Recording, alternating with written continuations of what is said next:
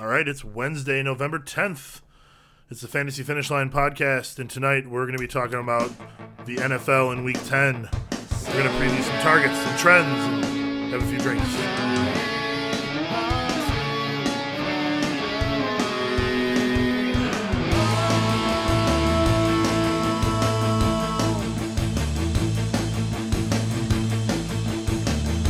What a freaking rocker that is.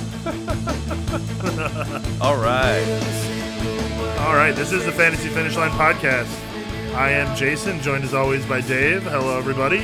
Cheers. I hope you've got yourself a frosty beverage.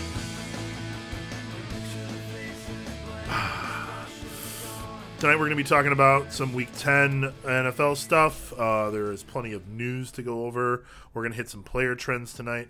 We're going to talk about um, specifically trends in player targets uh, and what that kind of means for those guys. Um, and as always, we welcome your questions. And uh, you know, if you're in the chat room on YouTube, make sure that you're uh, giving it to us live so that we can just answer them right away. Otherwise, you can tweet us at Drink5. You can email us, Jason or Dave at drink5.com. That is two separate email addresses, not one long email address. And um, we don't like share an email address like some people do, like older people. He's riding the wave over there. I'm just riffing here. and so, anyways, uh, yeah, we are here. We're talking about fantasy football. Uh, but first, we need to know what are we drinking? Um, I'll go first this time. Okay. I have the New Glarus Moon Man, uh, only in Wisconsin kind of beer uh, that is in Illinois. So that that's a lie right there. But we won't tell because we didn't buy it in Illinois. We bought it in Wisconsin. Um, so it's legal. It's legal. It's we, illegal. we didn't break any rules. It's illegal beer. We just brought it with us. And a little bit later, we're going to crack open the Pollyanna personal chain letter um, featuring Tugboat Coffee. It is an imperial stout aged in bourbon barrels with vanilla bean and coffee added. And I believe that it is something like 11.6% alcohol. Beauty. It is a freaking great beer. I really like it. I have the Action Hero. It may be the last Action Hero uh, in our fridge. I'm not really sure. Oh, I like where you went there. Arnold Schwarzenegger jokes from the 90s. Yeah. Yeah. Or maybe it's early 2000s. I think it's the late Which 90s. side of the movie screen is he on at the moment? I don't know. So he traveled through to the to the fictional world. No, he's from the fictional world. He He, travels to to the the, real real, world. world. Sorry. Spoilers. I'm I'm a little rough on my last Action Hero trivia. I really like that movie. I saw it in the theater, and like in the theater, the kid is watching Arnold Schwarzenegger in the movie in the theater. Meta. Oh, it's very, it was very meta. That was maybe one of my first like meta experiences in a movie. Now Facebook owns it. Well, you know, do they own the metaverse, or is that a Neal Stephenson thing? Uh, it's a metaverse, not the metaverse. That's how I prefer to look at it. Okay, But that's a whole different podcast.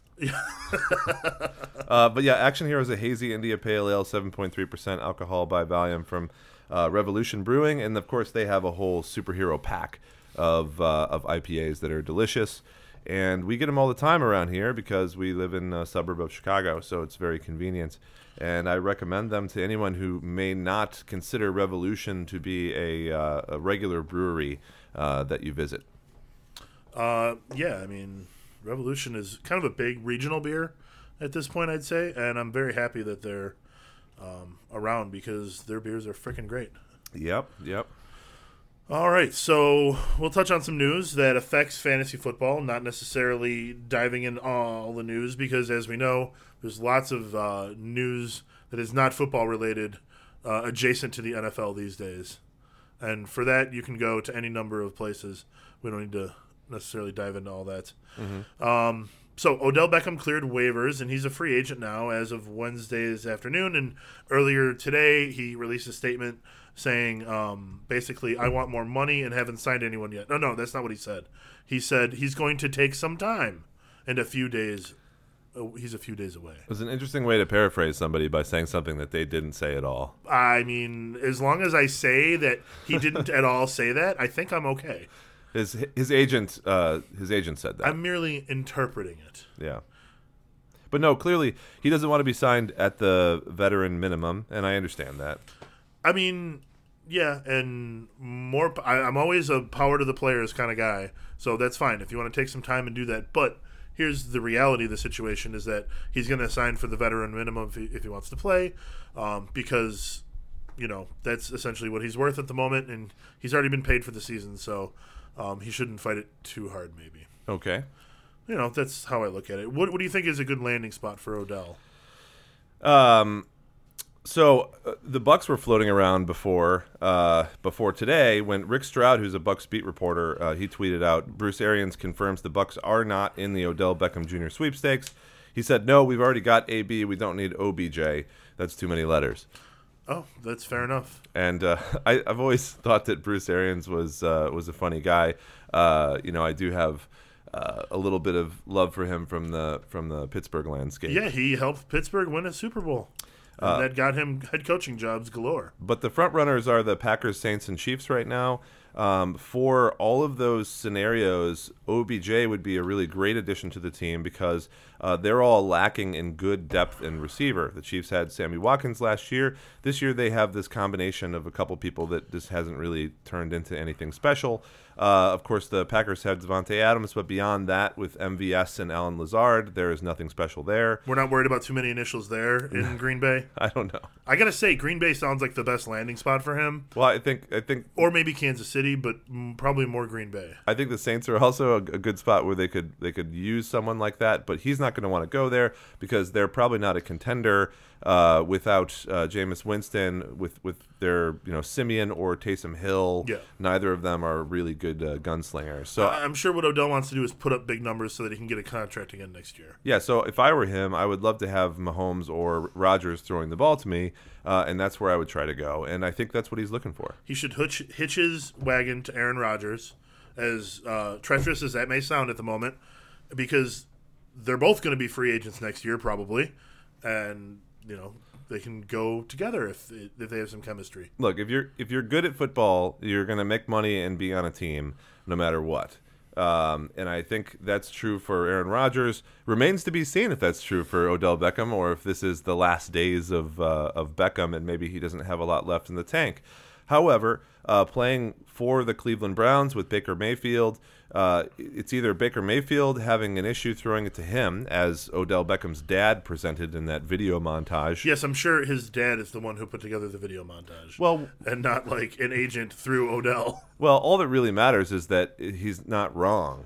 There's so many opportunities that I saw, even watching Cleveland games, where Beckham was open, but that's just not what the uh, mo was for Mayfield and the Browns. That's true. And so I can understand him being upset about it. He went around it. He went about it the wrong way. But I agree with you. The Packers or the Chiefs are the prime opportunity slots for him uh, to go to go to. Like uh, similar teams to like the Buffalo Bills, but the Bills already have great wide receiver depth. They don't need any Odell Beckhams. It's true. I mean, Odell's stats did nothing but decline steadily throughout his time in Cleveland. So What did we say when he first got signed? work. We said that it's, it's Yeah, a it's this not is gonna work. This is downhill for you, possibly the end of your career, uh, Mr. Beckham. So he's only been around for eight years. He'll be. Uh, he just turned 29 on November 5th. Happy belated birthday, Mr. Beckham. Um, so, you know, I, I don't think he's too old or anything to uh, still be an effective player. Um, it remains to be seen, you know, what team he lands on, though. But but I think picking him up, and a lot of people have already done that. Uh, so in, unless you're in a league that doesn't follow the news very often, or has a very shallow league, he's probably already owned in a lot of places. But picking him up as a prospective guy uh, for the last half of the fantasy season is not a bad option. If you need help at that wide receiver three or flex position, he could obviously and easily slide into that situation on any roster if he gets paired with a great quarterback. Yeah, and I would I would like to see him in Green Bay as someone who has Odell on a team. I don't know if Rodgers has ever had two good receivers playing at the same time. Well, he had Davante Adams and Jordy Nelson for a while, That's it then, yeah. And that was that was lovely. and they they were a very good team back then. yeah. Um, so I, I think that it would really um, go a long way towards uh, winning more games this year. Um, so uh, staying, moving on to a different team in the NFC North. The, there's a lot of news going on with Dalvin Cook. For now, um, he says he's going to play this week. Uh, we won't necessarily get into what's going on with um, Dalvin Cook because, frankly, um, It's not very clear to me, at least. It's just a muddy and possible uh, possible criminal case. Yeah, there's several things happening at the moment. Um, so keep an eye on it as far as his status on Sunday. Alexander Mattison, one of the best running backup running backs in the league, is a guy that should be rostered everywhere at this point. Um, when I checked, I'm in six leagues. He was already owned in five leagues before waivers went through yesterday. So uh, I was able to land him in a league. I'm happy about that. Yeah. Just because I'm two and seven and I got to play spoiler now. That's a drink five league. You don't give up in the drink five league. You fight to the end just to screw with people. Being that there are 17 games now in a fantasy football season for most configurations of fantasy leagues, Yeah. you technically could win and your, win out and still make oh, the playoffs. seven and seven can totally make the playoffs. it's just not likely. six out of ten teams in that league will make the playoffs. yeah, exactly. So even a, um, well, I guess six and eight would be the other alternative. Six and eight. Six and eight sounds bad, but pretty rough. we're going to see six and eight teams making the playoffs this year. Yeah, you can be the Seahawks from uh, several years ago and sneak into the playoffs. And Uh, all you need is a beast mode to win a game. That's right. Just need Marshawn Lynch. You just need a beast quake. Oh, let me take this uh, this next one. So Chris Godwin has a foot injury, and Antonio Antonio Brown has to shed his walking boot and give it to Godwin. One boot, one as- boot per team. That's as, all they get. As apparently, and I'm borrowing And this, they only get a left boot. I don't know if people know that. I'm borrowing this joke from a thread in Reddit that I read. I have to I have to give uh, uh, credit where it's due because it was just hilarious to me. But yeah, so the Bucks only have one walking boot, only one left boot, Oh man. and uh, he had to he had to take it off and give it to Godwin. No, uh, Is he done walking in circles then? Because he only has one left boot. I don't think Godwin's actually in a walking boot anyway. But there How is- much can we kill this joke? there's some kind of foot injury which is horrible for a wide receiver, obviously. Uh, and there's a real possibility the Bucks might be without Brown, Godwin, and Gronk this week. Uh, in fact, it, it might even be a likely possibility. let me ask you a question. Do they have um, that Tom guy? Is he going to play? Tom Brady can still throw the ball to Mike Evans. I think they'll be okay. Right. So Mike Evans then becomes a massive target monster, whereas you know there's there's a little bit of muddiness in the wide receiver uh, corpse for for that uh, particular team. Uh, from from game to game, there there could be a huge game from Godwin, a huge game from Brown, a huge game from Evans, or maybe even two of those guys. Put Gronk into that situation, and you have no idea who's going to score the touchdown. I mean, remember early in the year when all four of them were pretty much healthy? It was pretty. Ran- I mean, it was a lot of Antonio Brown, which not a lot of people expected um, early on. And I really wish he hadn't gotten hurt because man, he was playing well. Well, it seems like uh, he's going to be practicing, and he may be coming back uh, this week, but probably more like uh, next week or future weeks.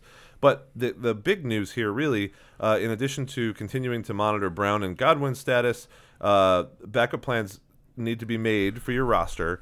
But the Bucks are signing another tight end. They already did, Darren Fells. And there's a there's a lot of uh, of commotion and stirring in the fantasy community about Gronkowski. He got shaken up a lot. Apparently, his back spasms are also back. Uh, and there's a, an idea out there that's brewing, um, and it hasn't come from official sources just yet.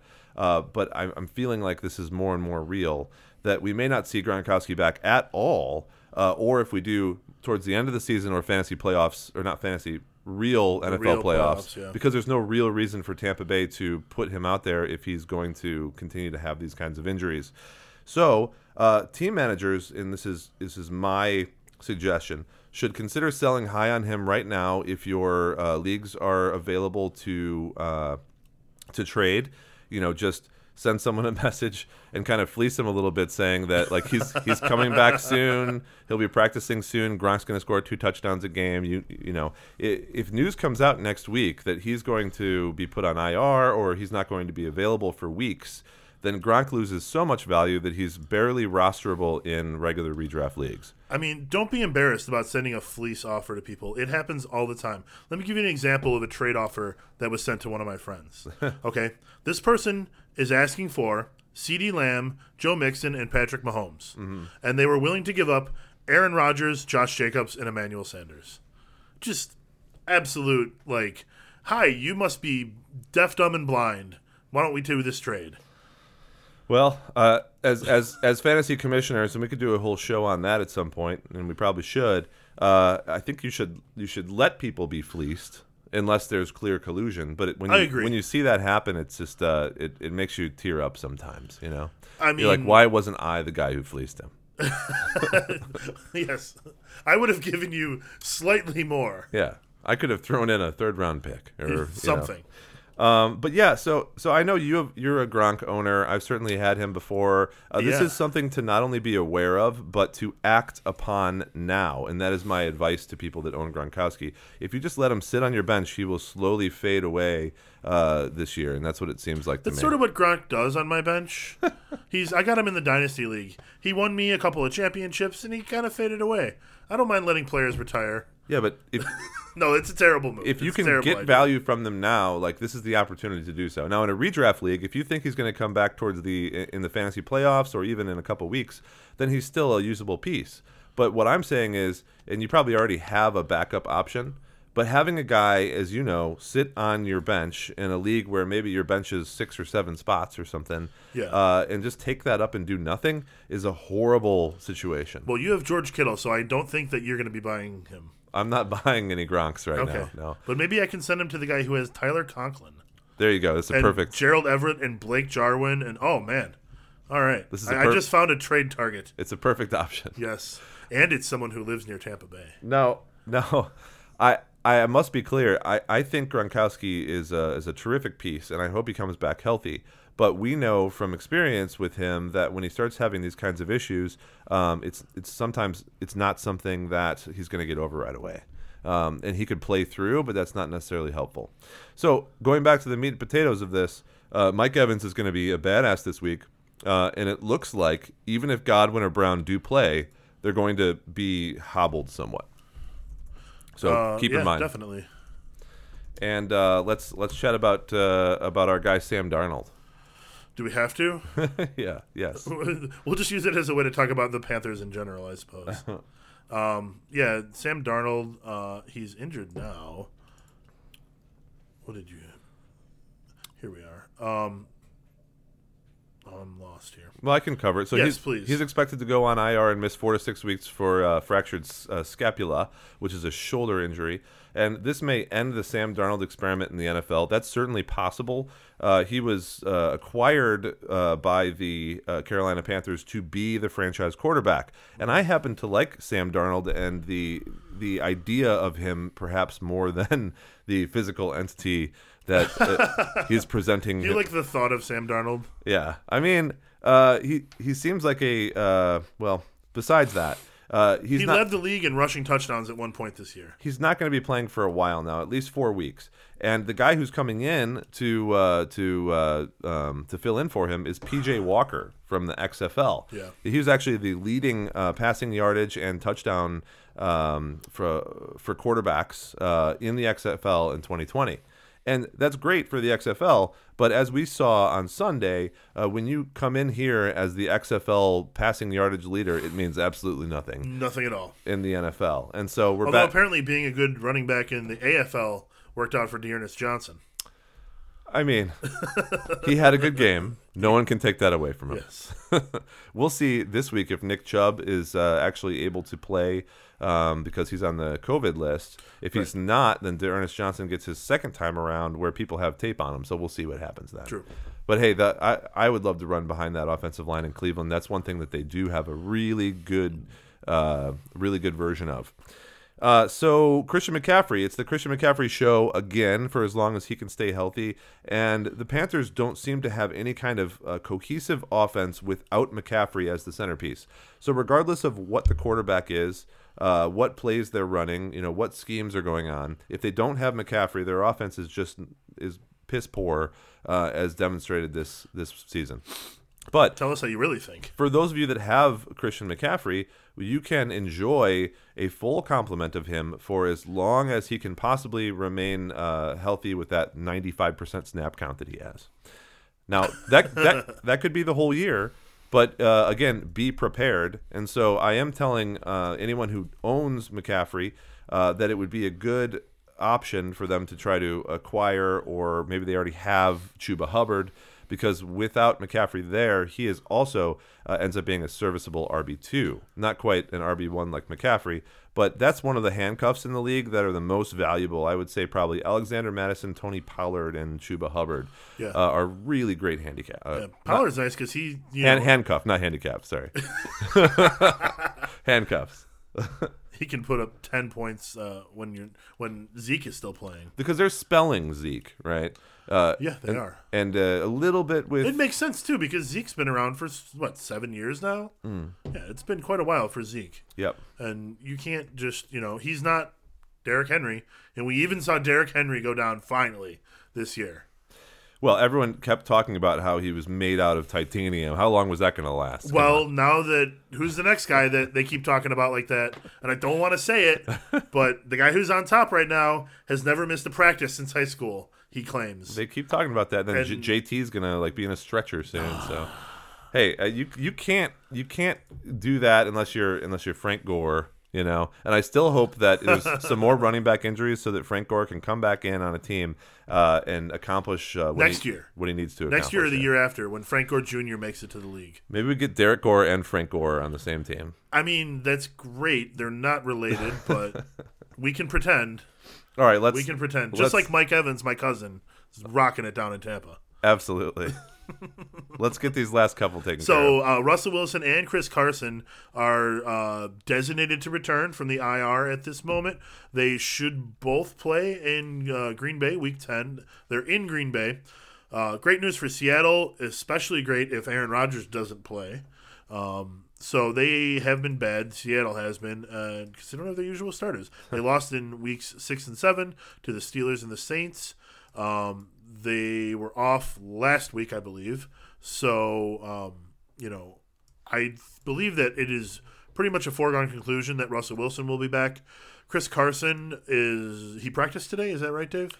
Uh, I don't. I don't want to. I don't want to be quoted saying that. I don't remember the news uh, piece that I read, but Well, I keep vamping and I'll get the news. I do know that he was he was going to try to get back this week, and Seattle certainly needs him as as their rotunda of running backs, including Alex Collins and DeeJay Dallas and a couple other guys, has not really been uh, up to spec.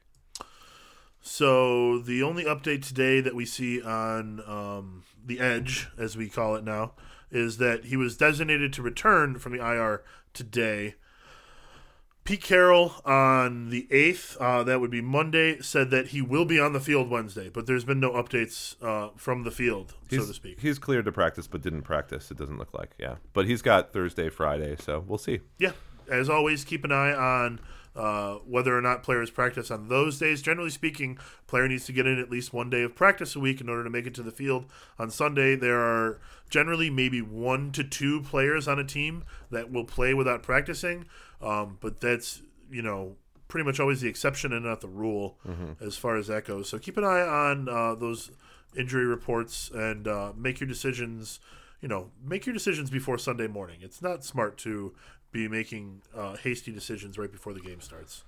Uh, Darren Urban, who's a Cardinals beat reporter, tweeted earlier today that Kyler Murray said he has made crazy, in quotations, progress on his ankle and is optimistic he will be able to play uh, Sunday against the Panthers. Now, keep in mind that the, the first definition of crazy is mentally deranged.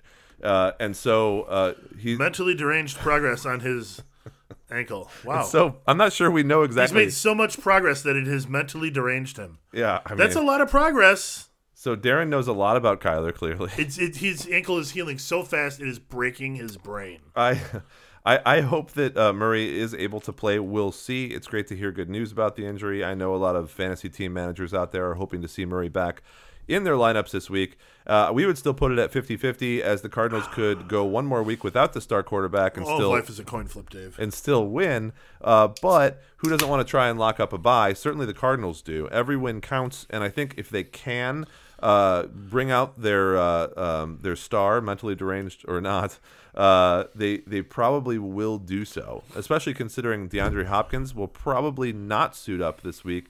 It looks like it might be a two week hiatus for him. Uh, in in that case, we're going to see a lot more of uh, James Conner.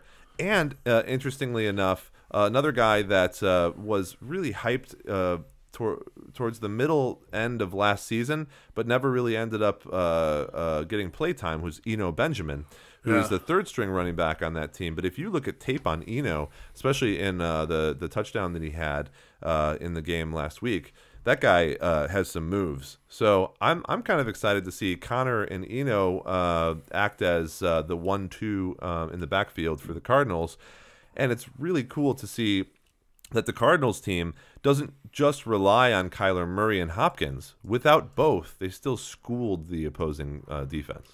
It, that was a very, I mean, maybe the 49ers are really that bad, but the Cardinals game last week was very impressive. Mm-hmm. They played very well. James Conner looked like the guy running behind, you know, the the really good Steelers offensive line from a couple years ago. Uh, really reminded me of that. He had some good breakaway speed in the open field as well.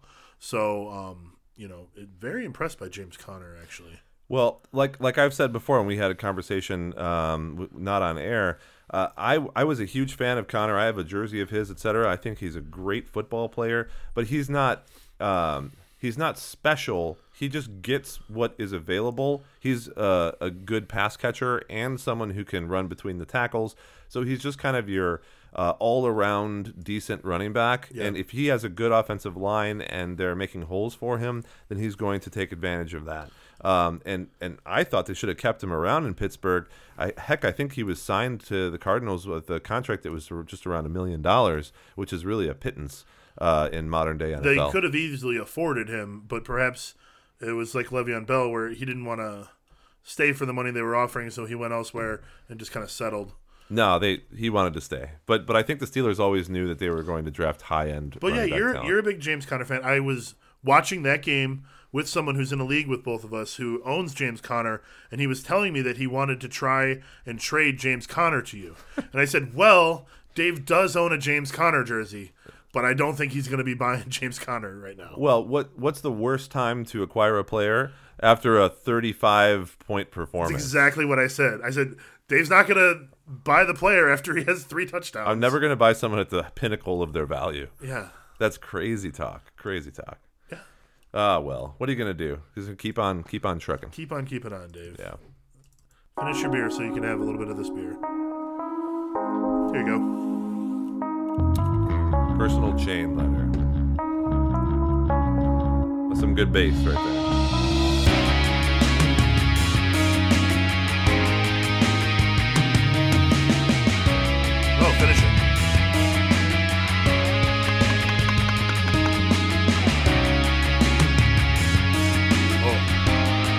It's that time of year to really enjoy stouts and brown ales and porters and stuff like that. Yeah, and pot roasts and ribs and uh, Yeah. stick to your stick, to your to your ribs. ribs kind of food. Well, a lot of news, like you mentioned, and uh, we're gonna Not as much as last week. No, it was news apocalypse. Yeah.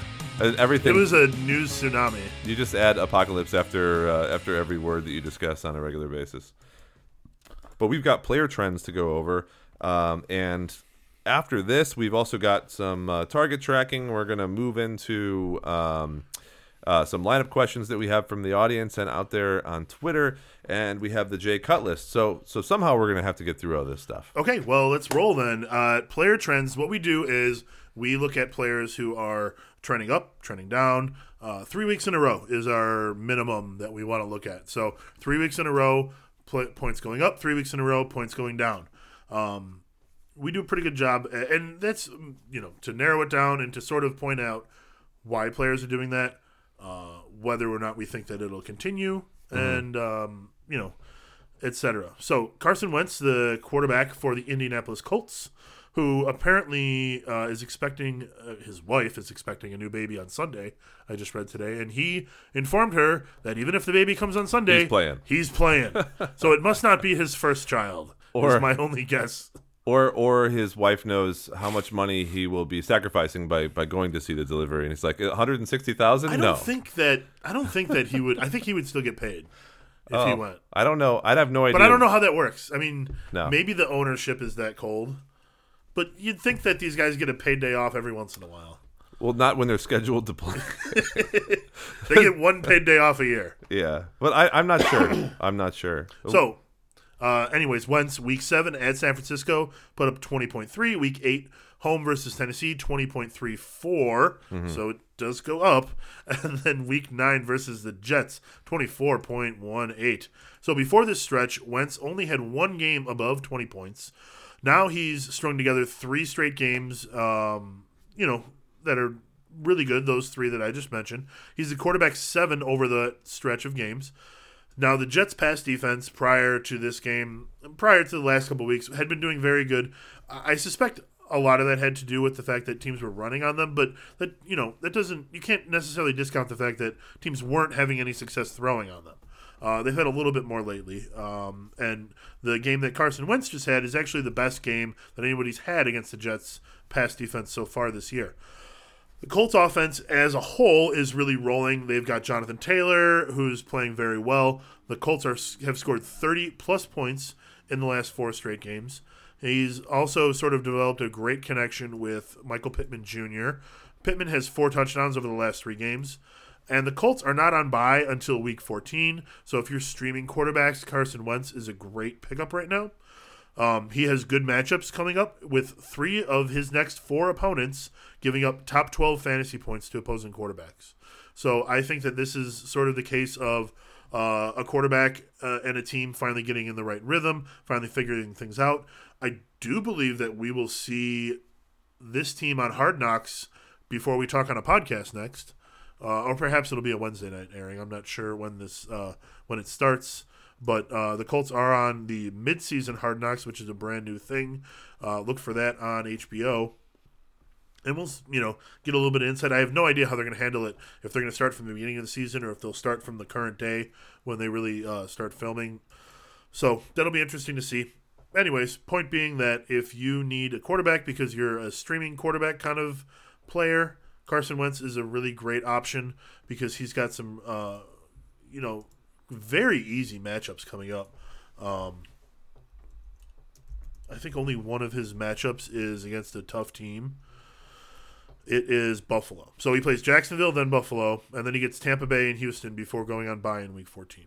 Week 14, obviously, the week right before uh, the fantasy playoffs start. That's going to be a little difficult uh, on on all of our teams with a with bye weeks in Week 14. But at least uh, you know we don't have byes the first week of the playoffs. So if anything, that was the reason to extend your fantasy season by one more week because there are byes in Week 14 this year. There you go. And we know Jonathan Taylor has put up great performances, but I think it's really uh, Michael Pittman coming into his own that has helped out Carson Wentz a whole tremendous amount this season. He's he's uh, he's officially break, broken out and is the WR one there. But with T.Y. Hilton maybe coming back over the next couple of weeks, then you're going to see uh, even more targets that are out there and available to those wide receivers. Um, I, I don't want to say that Carson Wentz is someone to pick up that will blow up, but I, I can see him scoring, you know, uh, 20, 20 points a game for the rest of the season. So. No, definitely not a blow up. His highest point of the year is only 24.18 points. Point being, though, he, you know, in the last five weeks, it's 22 and a half, 17, 20.3, 20.3, 24.1. Like, if you're streaming quarterbacks, you're very happy with that kind of production. Yeah, well, give giving people in Indiana something to be hopeful and happy about. Sure, that's a wonderful thing that is really hard to come by. if you're in Indiana, I don't know. I'm sure there's good stuff going on in Indiana somewhere. yeah, I'm sure that there is. We'll find out from our friend who lives in Indiana. He can inform us because I can't think of any. We'll have to ask Troy. Yeah. They have good disc golf courses there, but it's a little bit cold now. All right. Moving on, Damien Harris, the running back in New England, week seven at the Jets, he put up 24.3. Week eight, um, over in LA playing the Chargers, he put up 14 points. Week nine at Carolina, 9.8. So I think that Harris may have peaked this year against the Jets. Now he's not practicing with a concussion, so um, that's a whole other uh, thing you need to look at. But you know, assuming that he does get back on the field in a timely fashion, uh, we did see Rhamondre Stevenson also out with a concussion at the moment. Um, he had 100 yards, on 12 touches, and he was only in the game for 27% of the offensive snaps. We already know that Rhamondre Stevenson is is maybe the best running back on that squad from previous conversations, from watching film. But Bill Belichick's never going to let him be the RB one for whatever reason. It's just one of those things. no, he's a rookie. I think that he's working his way into it. Yeah, right. No one, no one ever on the Patriots has ever been. Uh, um, I shouldn't talk in in. Uh, Never ever. I shouldn't talk that way, but Bill Belichick will do the opposite just to prove you wrong. going back years and years, um, it's it's always a bad option to own a an RB one on New England and think that they're going to maintain that position for longer than three or four weeks at a Right. time, Avoid the curse of the Belichick RBs. or play them for three weeks and sell them to someone else. Sorry, Mike, that's what I did. that's dangerous. Good for you. Good so for you. Harris, he's not being used in the passing game much at all. He only has three targets once this year. That was like week one. Uh, other than that, he's getting two, one, zero targets in the passing game. Uh, and as we know, like the secret to sort of sustained production, if you're going to get it from the running back position in New England, is that they catch passes a lot. Think of like James White, even a Rex Burkhead. Um, so two of the next three matchups for Harris are against teams giving up uh, the fewest uh, in the top 10 of giving up the fewest fantasy points to opposing running backs. His bye is still coming up in week 14. His value is fading fast. So, yes, trade him if you can, um, but don't count on him much for the rest of the year because I don't like where this is trending for Mr. Harris. Um, anything to say? Anything else to say about Harris? Nope. Uh, Elijah Moore, a wide receiver for the Jets. Not to be confused with Elijah Mitchell. Both of them are rookies, and that certainly confused me in the preseason. Anyways, just to clarify that. Uh, week 7 at New England, he put up 9.7. Week 8 versus Cincinnati, 10.1. And week 9 at Indianapolis, 23.9. He had two touchdowns in that game, which were not quite garbage touchdowns because he scored one of them pretty early. Um, so he's had his share of targets um, in the games that he's played so far this year. So it's not like it's changed a lot. He had one from uh, Mike White and one from Josh Johnson. Yes, yes, he did. Uh, he did get catch the touchdown from Mike White before White got injured. Um, but what's been nice is that Elijah Moore has finally been able to capitalize on those targets the last couple of weeks, and it's mostly been since Zach Wilson exited the picture.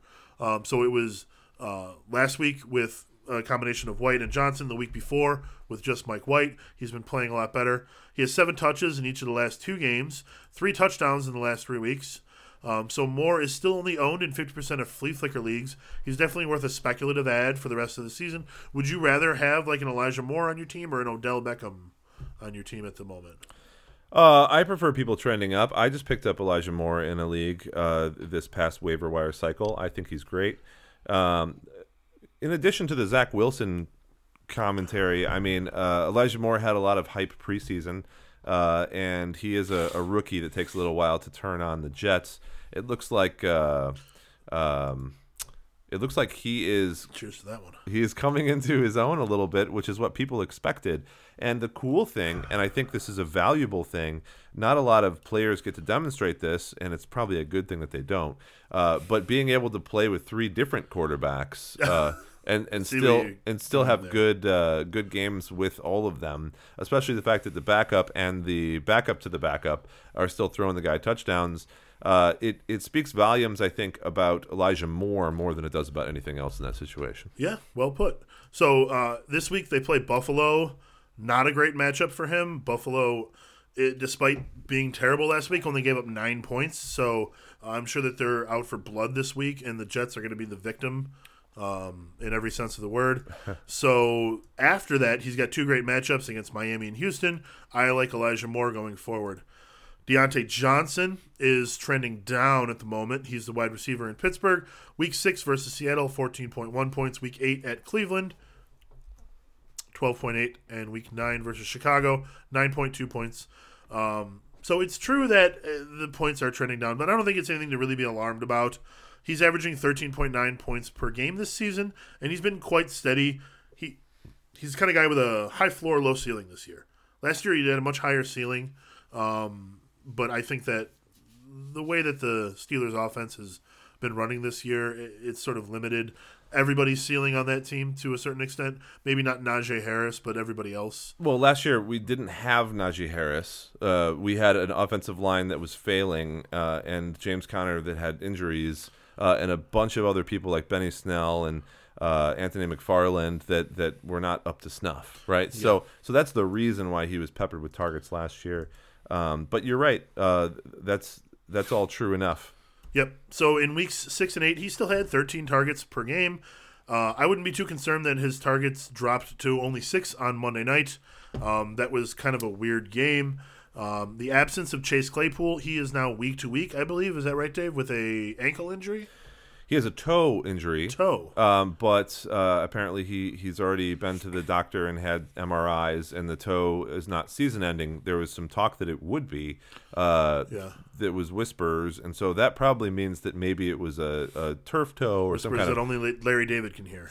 some kind of bad fracture or a turf toe, which is a, an injury that just continues onward forever. It's like plantar fasciitis. It just doesn't go away. Um, but but from what I have heard, uh, the week to week status might mean that they are worried that he could re-injure it if he goes out right away, but that it should be something able to heal up if they were to leave him out. And so the smart money is on uh, Claypool maybe not playing. We might- might see Diontae Johnson and James Washington as the is the one and twos out there Yeah. um, which is fine because Washington uh, honestly has been great.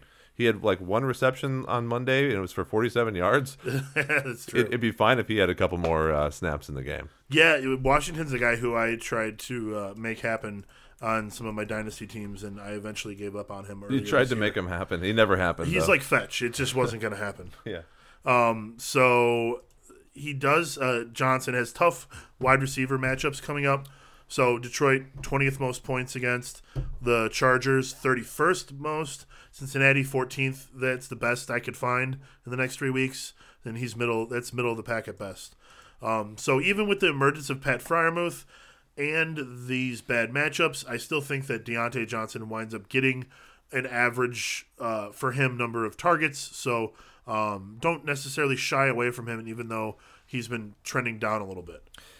Yeah, I mean Ben Ben and that offense will still continue to lean on him. Uh, so if, if you play him, you can expect that uh, that eight to ten target floor probably. Yep. So speaking of Pat Freiermuth, uh, he's the tight end in Pittsburgh. He scored 9.3 points week six against Seattle.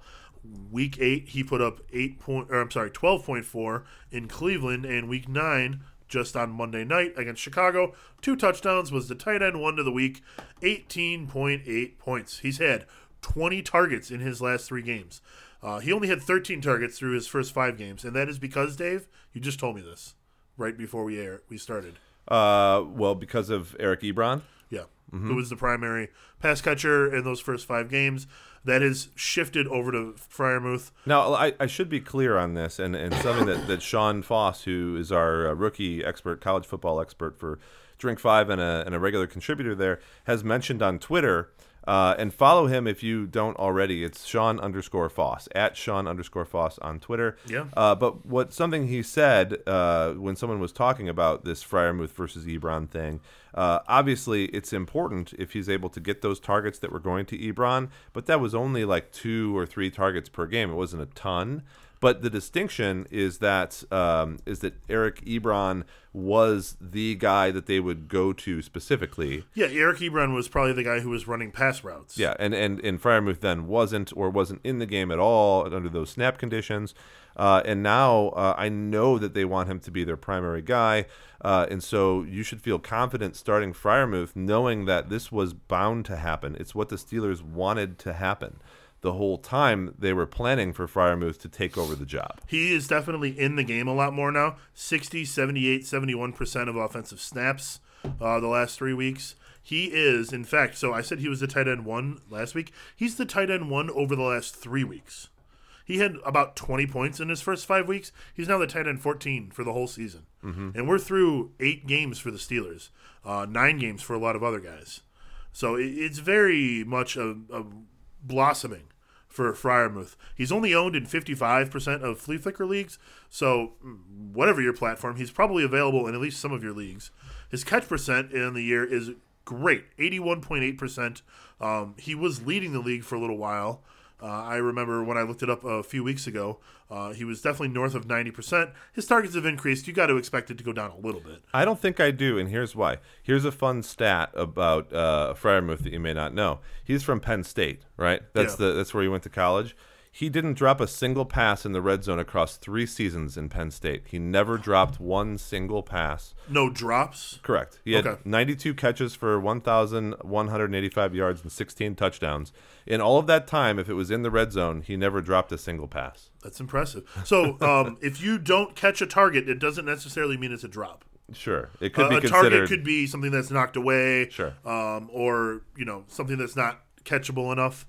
Um, but yeah, I mean, uh, he's been very impressive. I think that he'll be able to keep this up yeah, because if he's going to be thrown the ball, uh, he's going to be catching it and he's going to be producing, which leads us into our target tracking because he was the first person that I thought of when you said let's analyze some guys, let's see how their targeting trends are going and, and see what they're doing. And Pat Freiermuth in his seven, seven, and six targets over the last um, over the last three games are, are very impressive compared to his 13 total targets in the first five. Um, I, I really like Pat Freiermuth. I do believe that he'll be a top 10 tight end when the season ends, and he certainly is right now. Um, yeah, and he and needs to be starting. regardless of what situation or uh, what direction they end up going in, uh, I personally think, and I don't want to wax too much about the Steelers, but I, I think that they will pick up uh, a veteran quarterback rather than drafting a rookie. That's how I see them doing this because they have enough pieces to still be. Or, or it could be both, I suppose, but Yeah, yeah. for sure getting the veteran. because they have they have so many offensive weapons that they're not going to they're not going to they don't need to drop down and rebuild. Hey, they know Aaron Rodgers likes to wear yellow. Aaron Rodgers is actually one of the top candidates to be the Steelers' next quarterback. And I have to say that if that occurred, uh, we could see some more uh, Lombardi trophies. I mean, look, he's the top candidate for Green Bay, Denver, Pittsburgh.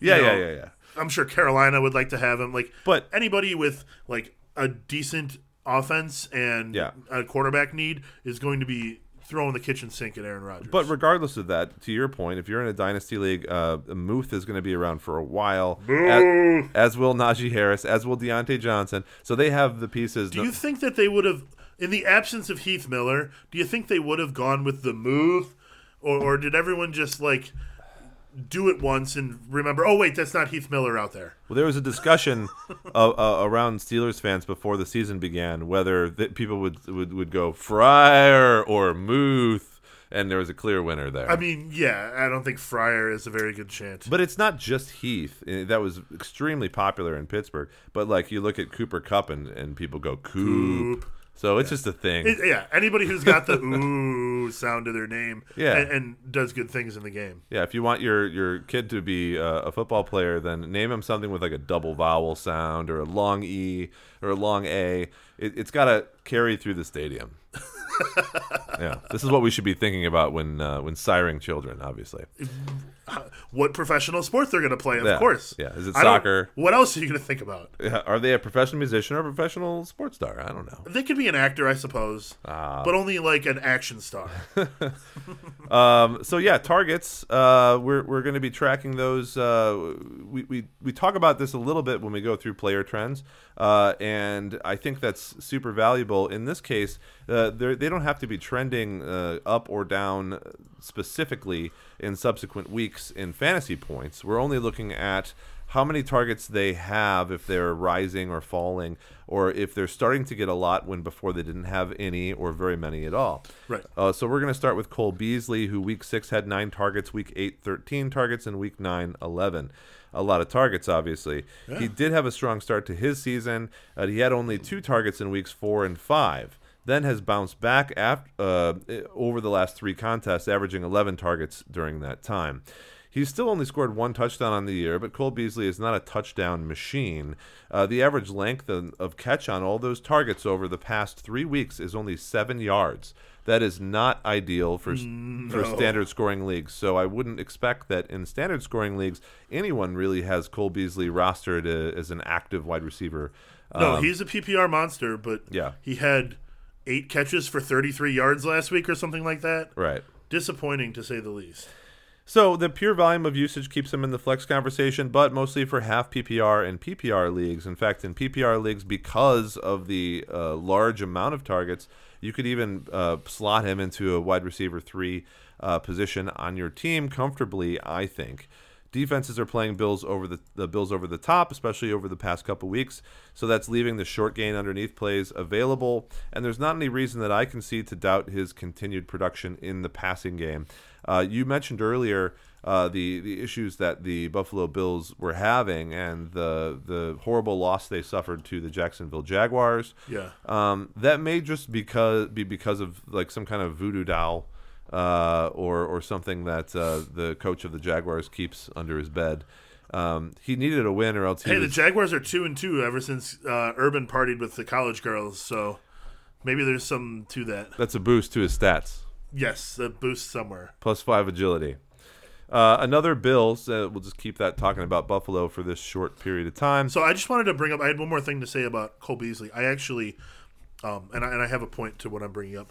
I actually made a trade this week. I had Cole Beasley and um, uh, Stefon Diggs on the same team, and I was offered a trade for Stefon Diggs, and so um, I, I was okay with it, especially because I felt like I had um, at least as strong of a wide receiver uh, fantasy wise this year, because Beasley this year is sort of matching um, Diggs's fantasy production, not the last couple of weeks, but over the season, um, because Diggs has struggled so much. well, very different receivers, but Very different, absolutely. But I don't care how people gain their points. I only care how many there are at the end of the game.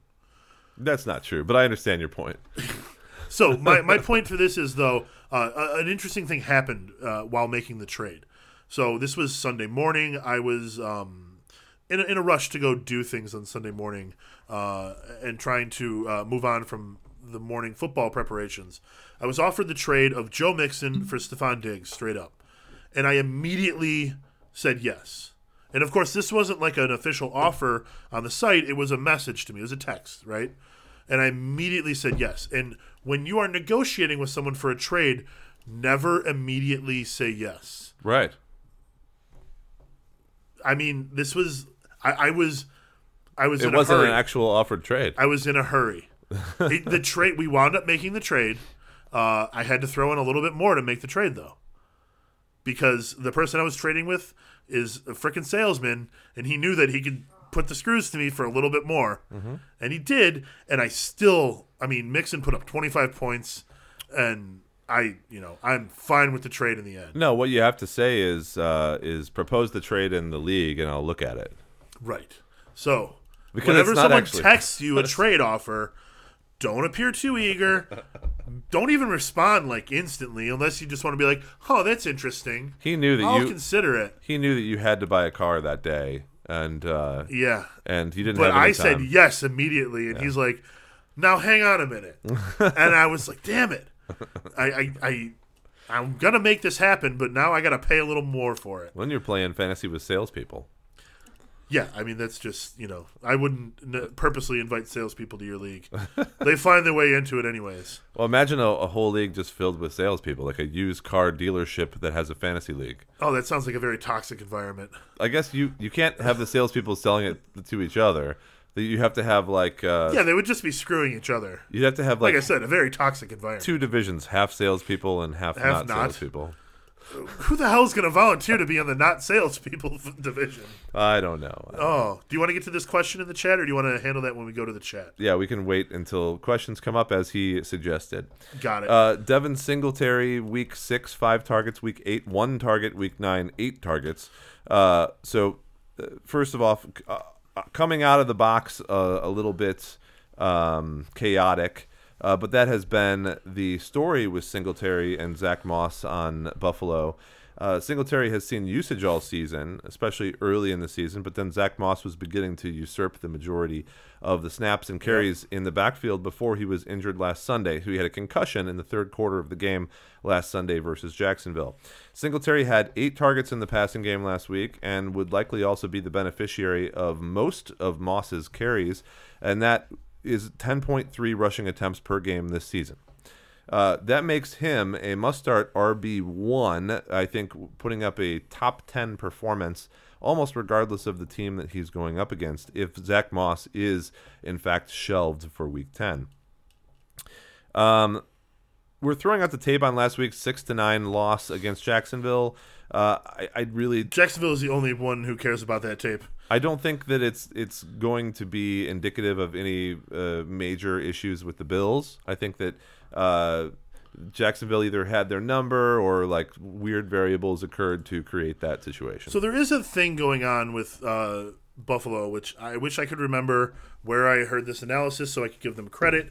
Um, so th- just suffice to say, this isn't all my own research, but what's happening there is that defenses are almost strictly playing uh, an over the top defense to prevent the big play against the Bills, and they're really struggling against it. They're unable to sort of um, really work the running game and the underneath game efficiently enough to cause teams to then bring those safeties back down.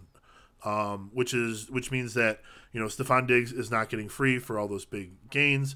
Uh, I think because Dawson Knox hasn't been around, that's hurt them as well o- over the middle in the shorter game. He should be back uh, this week or next week, uh, which should improve that. And if Devin Singletary, you know, sometimes I feel like when teams are able to uh, focus on just one back and really get them going, that it improves their running game a lot. If that can happen with Devin Singletary in the absence of Zach Moss, um, I, I really think that they can sort of turn their offense around and get it to the point where uh, you saw it last year. But fantasy wise, like um, Cole Beasley's playing well. The the running backs are relevant. Josh Allen is like the number one quarterback this year. So it's not as if they're doing terrible as far as fantasy goes, but it doesn't look great on the field. Well, they had a lot of games where they're scoring 30, 40 points, and but the, to your point, there there have been some where it looks like people have their number a bit. So that tends to happen whenever you have a high flying offense that is scoring out of control numbers. Is that some teams are going to try to find uh, their weak points? I would assume that essentially they watched what the Steelers did against them in Week One, uh, or the Jaguars did, and Yeah, who- Jaguars watched what the Steelers did against the Bills in Week One, Yeah. and said, "Let's try that," and it worked. Yeah, but I'd like to see uh, you know Singletary go out there um, if Moss is not playing and score big points, you know, twenty plus fantasy points. Uh, uh, then we can say that the truth is out there. You know, we can X Files that shit. Oh, that's right. Uh, that's his nickname. Brandon Aiyuk. I forgot about that. Brandon Aiyuk, week seven, truth. one target. Week eight, seven targets. Week nine, eight targets. Brandon, uh, fantasy team managers had such high hopes for you this season.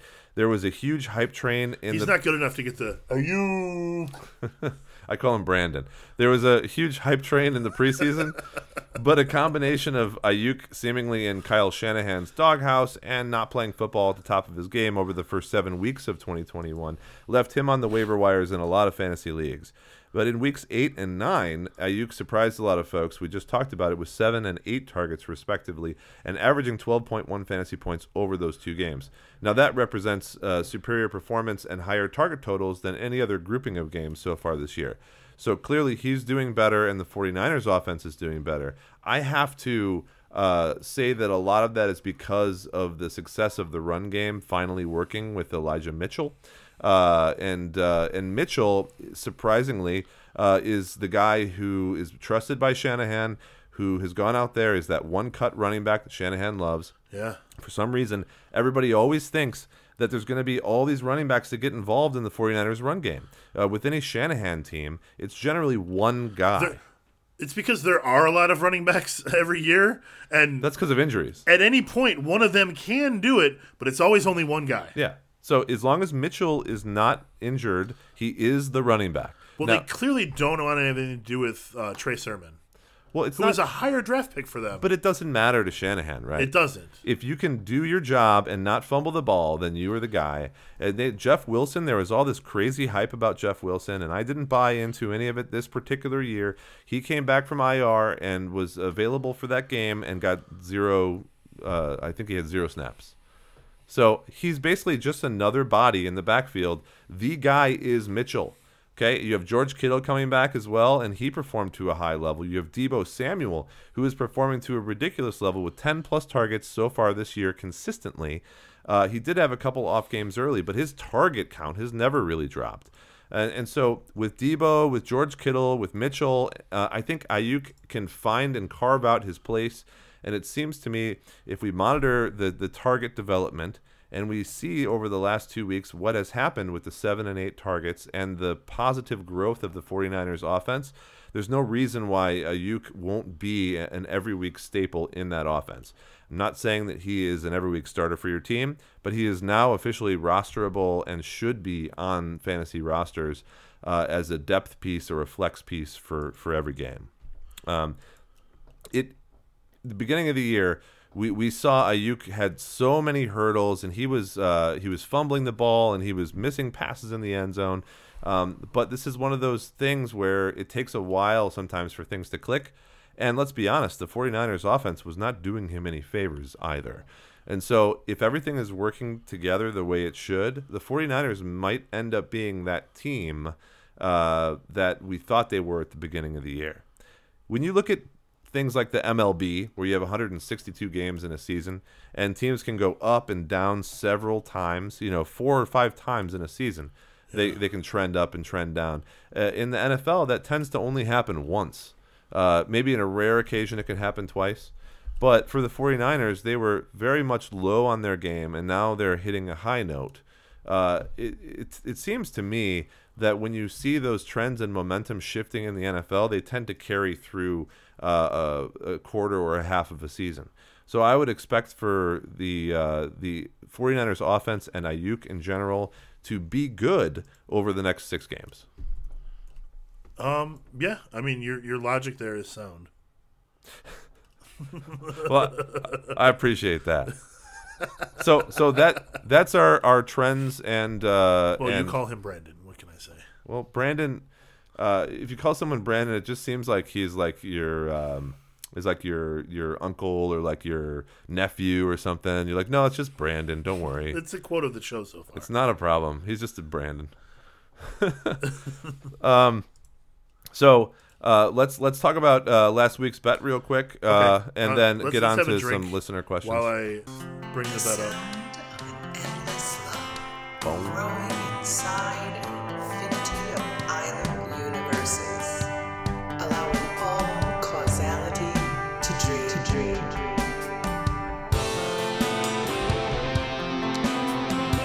Okay, so we had a slightly more successful bet last week.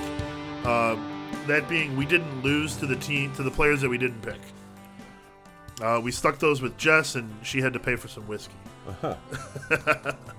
so, um, you uh, won the week. Congratulations, Dave, with your lineup of Justin Herbert, Najee Harris, Emmanuel Sanders, and Travis Kelce. Sounds good to me. Uh, well, Kelce and Herbert were both very good players. They were both the, I believe, number two on the week at their respective positions.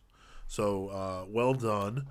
And um, I only had uh, like Darren Waller and Jaylen Waddle, Dak Prescott. Um, well, if I recall correctly, you picked those players and then you looked at them and you were like, maybe these aren't the best team that I could have assembled. I, you know, I wasn't thrilled with it. Um, you know, I liked Darren Waller. I liked Jaylen Waddle. Um, Dak Prescott, obviously not the pick over Justin Herbert. What are you going to do? Play another week. So we had some Glenfiddich 12 year earlier. That was uh, what we went with as the um, winning uh, whiskey. So that was it's good stuff. I, I, really like that Scotch. Yeah, so you'll see that on the podcast over the coming weeks. Probably not too many weeks, but but maybe three many weeks. Um, and uh, I'm I'm gonna take a little shot of uh, bourbon here. Would you like some? Cheers. I, am good on the bourbon now. We've got a mm, big weekend of drinking ahead of us. Perhaps. Uh, cheers. I'm really enjoying this personal chain letter as well. That's great. Uh, so we're gonna we're gonna uh, shove ourselves right into some some quick questions and try to get through some of these quickly. Okay. You so, want to address what uh, somebody asked in the chat room? Yeah. So Troy in the chat room asks us uh, in a PPR league, it's a flex position. He's got Myles Gaskin, Jarvis Landry, Brandon Aiyuk, and my uh, uh, Michael Gallup. Mm-hmm. Um, I, I know where they're all at on your flex list. If you want me to spit that out. Um, no. But basically, you know, we just talked about Aiyuk. Um, Gaskin has. We're um, just asking for one in PPR. Just one in PPR. Yep. Um, I, I crossed Gallup off right away because he hasn't been really playing.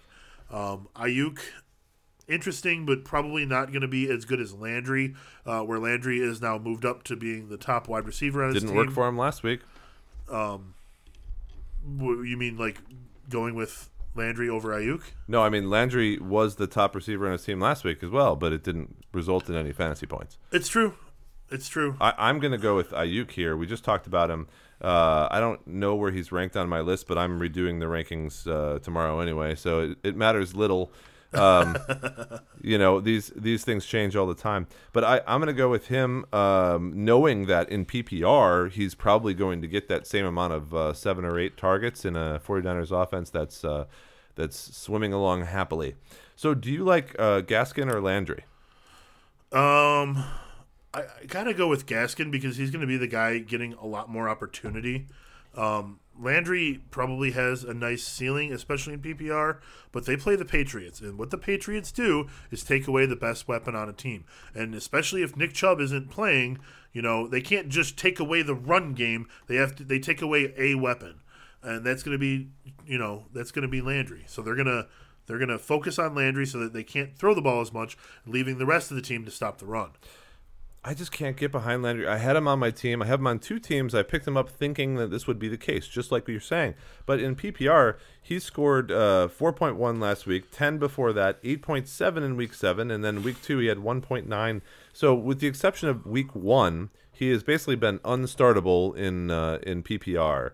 Uh, regardless of the number of targets he's getting, it's just not working out. In a, in a win last week in Cincinnati, 41 to 16.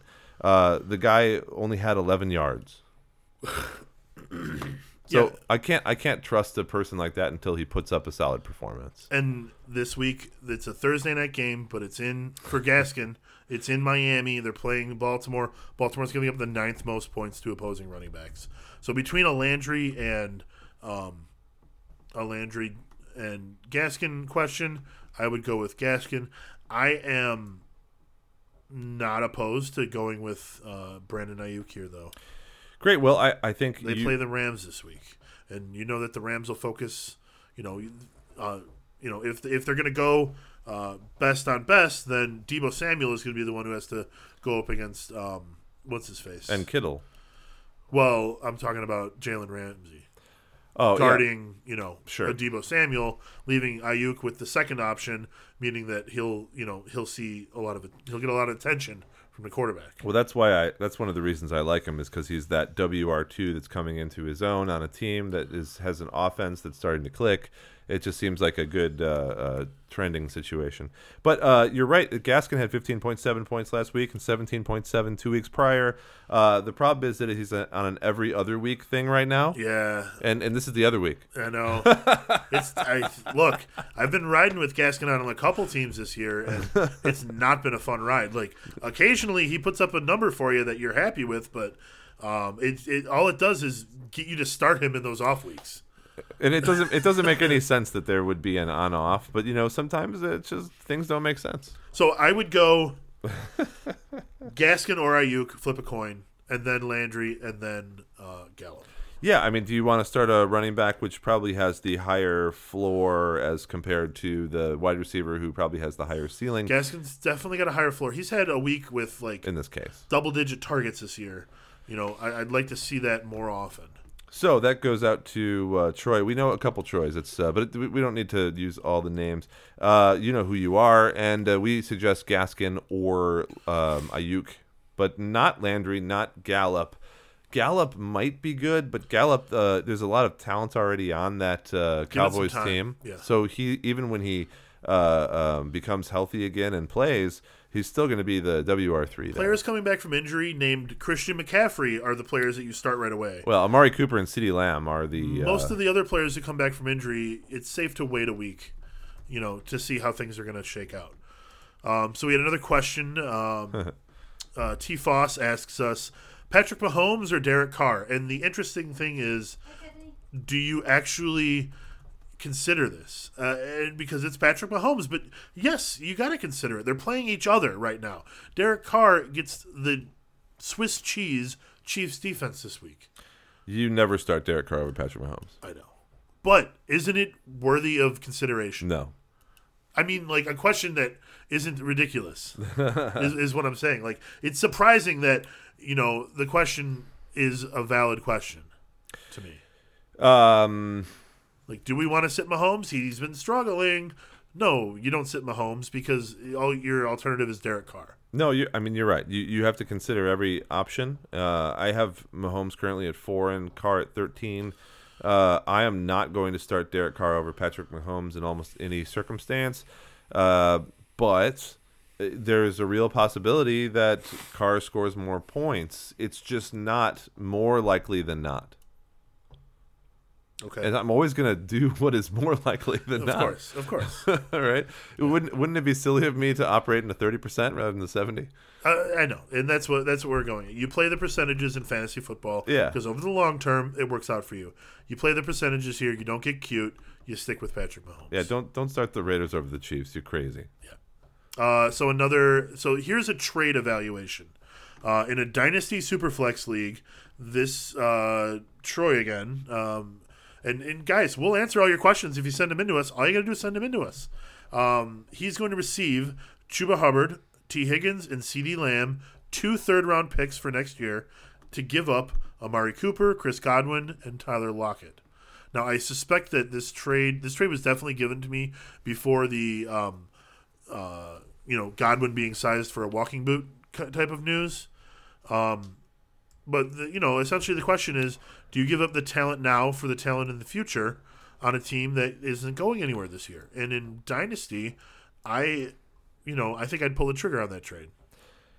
Yeah, that seems fine to me. Although I again, like I would have to look at the league itself and what the trades look like in the league and like there's a lot of variables here that we're It- not yeah, talking about. Yeah, it depends on what the value of players are in leagues. Like there are, I, I I'm in many leagues as as a, most of the people who are going to be listening to a fantasy football podcast, and uh, you get to know the trade market in your league, and sometimes players are evaluated at very strange uh, rates, especially with draft picks um, compared to other leagues. So. But but you know, in one league that a player might be worth four first round picks, they're only worth two first round picks in another league, and that's just the way that the leagues go. okay.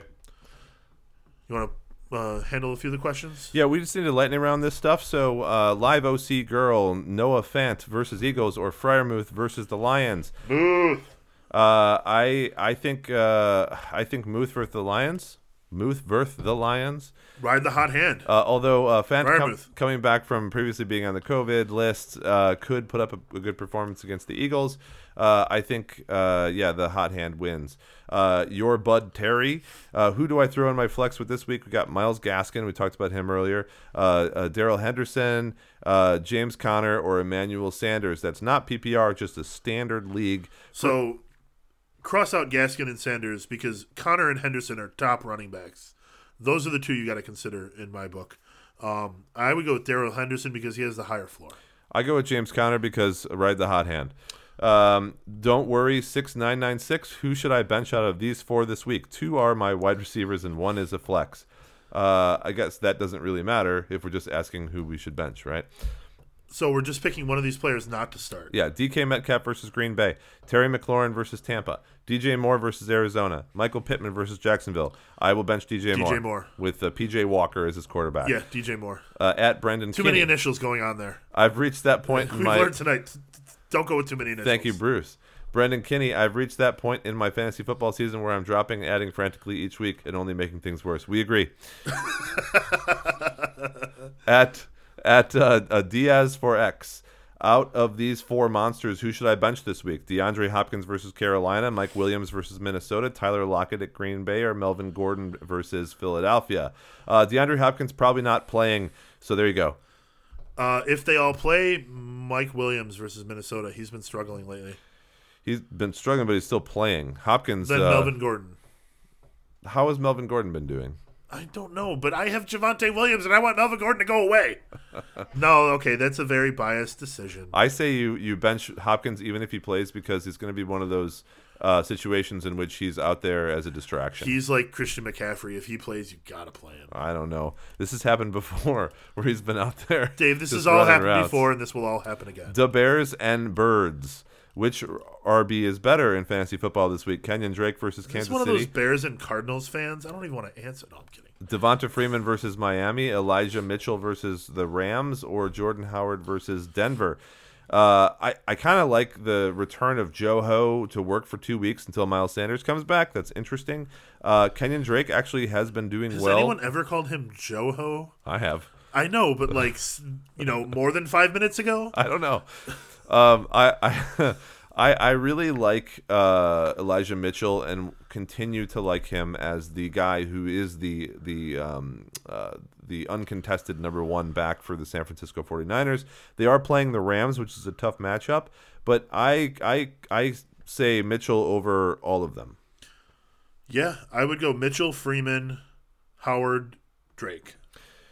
All right, and the Jake Drake's been surprisingly productive lately, though. Yeah, then I and I said that too. Like uh, in Drake, especially if it's a um, if it's a PPR league, uh, Mitchell has been getting some uh, targets in the passing game too. But Kenyon Drake could get like nine, you know, in, Yeah. in a game. I mean, he's got, I think, three straight weeks of 15 points or something. But what I what I like to do is eliminate uh, eliminate the the chaotic variables, and the Raiders are a chaos variable to me. Oh, yeah. So if I can put. eliminate the Raiders, I, I'm going to do that. I mean, you know, our friend is a Raiders fan, so let's not eliminate the Raiders, but, you know. the Jay Cut list. We're going to go over uh, some of these players that should be cut off your team. A lot of them uh, have already been cut, and these are just uh, uh, reminders. Uh, but we're going to list also the Fleaflicker percentages of uh, how much they are owned in leagues across that uh, league management service. So uh, let's just switch off, uh, if you don't mind. I'll go quarterback. Sam Darnold, 45%. Obviously, he's going to be out for four weeks. Cut him. There's No reason to roster him. Daniel Jones, 66%. I don't know why that number is so high. Uh, Daniel Jones probably should never have been rostered in the first His place. floor is high because of his rushing, but they haven't been doing that as much lately. Do you have Daniel Jones on a team right now? No. Okay. Because if you did, cut him. Well, they're not even playing this week. Tua Tagovailoa, uh, he is also probably going to be injured for this week because of the uh, the the problem that he had um, that started last week. And so we're going to see Jacoby Brissett under center for Miami, I think, one more time. But even if he wasn't, the only reason why Tua was on starting list last week is because of his opponent, not because of how good he was. Correct. Uh, so cut him and roster somebody else. Trevor Lawrence, also 70% owned in Fleaflicker leagues. Uh, this guy has the ability to be a good quarterback. However, uh, right now we're only seeing flashes, and flashes are not enough to start. I was going to say a similar thing. He'll be a good quarterback someday. I don't think it's going to be this year. All right, running backs. Uh, Kenneth Gainwell of the uh, Eagles. Obviously, we're seeing Joho, as you call him, Yeah, he got all the carries. uh, doing all the work there. Not Boston Scott, not Gainwell. it's Joho. Chuba Hubbard uh, caught him because McCaffrey is back. Khalil Herbert, he played well, but as soon as David Montgomery got back, Khalil Herbert's back in the four to six carry range. Yep, non-existent. And Jeremy McNichols is not going to be the guy there in Tennessee. It's AP. Even though AP is not that good, he is the guy. But it's him and it's um there was one other guy there, isn't there? I don't know. like the third down back. I forget his name. Not sure who you're referring to. No, neither do I. I mean, I don't know who I'm referring to. And this is supposed to be a fast Wide segment. receivers. It takes me a while to find the name of. Um, well, I couldn't even find it. Jaco-. Jakobi Meyers, 63%. He uh, was pretty good in PPR leagues because he was getting a lot of targets per game and, uh, and, and managing that like 10 to 12 points. But he has since fallen off a little bit, uh, and he is not getting those targets and receptions like he was earlier in the year. Uh, might have something to do with uh, with Mac Jones or Belichick or the offensive scheme. I don't know. But if he's not doing well, you don't keep him on your team. So cut him. Van Jefferson, a lot of hype for him uh, this past week. Uh, surely uh, he'll be the guy that can pick up some of those DeSean Jackson, uh, you know, down the field stretch passes, right? He will Wrong. be, and don't call me Fifty-one percent. No, you, you're just you're just playing at Van Jefferson. Don't start him. Don't roster him. Uh, Oh, I disagree. Hold on to Van Jefferson. His stock is rising. Nope. Uh, they have Robert Woods and they have uh, Cooper, Cooper Cup. Kupp. and that's all they need. They are not gonna. That's a boomer bust candidate who's worse than Robbie Anderson right now. Rondale Moore, fifty-one percent. Uh, he has been such a back and forth guy with the Cardinals, and right now, when you have AJ Green on the COVID list and you have Uh, DeAndre Hopkins, who's injured. It seems like Rondale Moore would be the guy, but it, it, it turns out Turns out it's James Conner. it's James Conner. Jarvis Landry, 82%. And I have him on the hot seat. That means he's highlighted in red ink here on my sheet.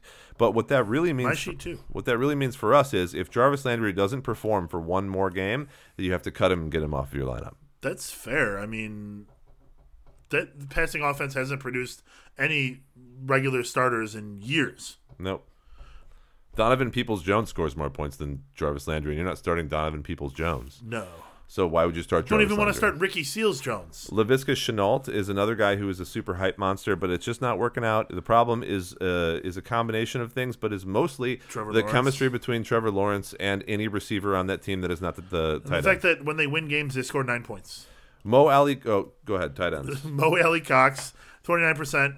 Look, he scores a touchdown every once in a while. That's all. That doesn't mean you keep him on your team. he had a period of time where he was the guy, but Jack Doyle, I think, is the guy again. Uh, Jonnu Smith, 52%. Um, obviously, Hunter Henry is the guy that you want there. And then Austin Hooper, 51%. What were we just saying about the Cleveland Browns passing offense? Nope. Stay the F away from that? That's right. Yeah, that's right. So, um, yeah, that was a good lightning round. Good. We did something quickly. It doesn't always happen that it way. pretty much never happens that way. Um, and uh, I want to make sure that everybody knows uh, that is listening on YouTube. Well, you've gotten to the end or you've skipped there. Uh, we'd we'd really appreciate it if you would subscribe to this channel so that you can see when these things come out. Also, click the uh, the like button if you enjoyed this particular episode, and ring the bell if you want to get notifications when new episodes are launched and put up there as a scheduled stream. Jason, what do you want to tell the folks about Drink5.com? uh, go to drink5.com, check out all the great stuff we have there. Dave's rankings are exclusively available all by themselves on drink5.com. It's where you can find the rookie report, it's where you can get confidence pool tips, it's where you can read my column, statistically insignificant. It's where you can read all kinds of random stuff we post that we prepare for the podcast. Um, good fun all around to be had on drink5.com. Um, you know, follow us on the social medias and subscribe to us on YouTube. Please subscribe to us on YouTube. Rate us wherever you find this podcast. Uh, five stars, preferably. That's good. All right. Well, drink five, everybody. Thanks for joining us for Cheers, another guys. another fantasy finish line podcast.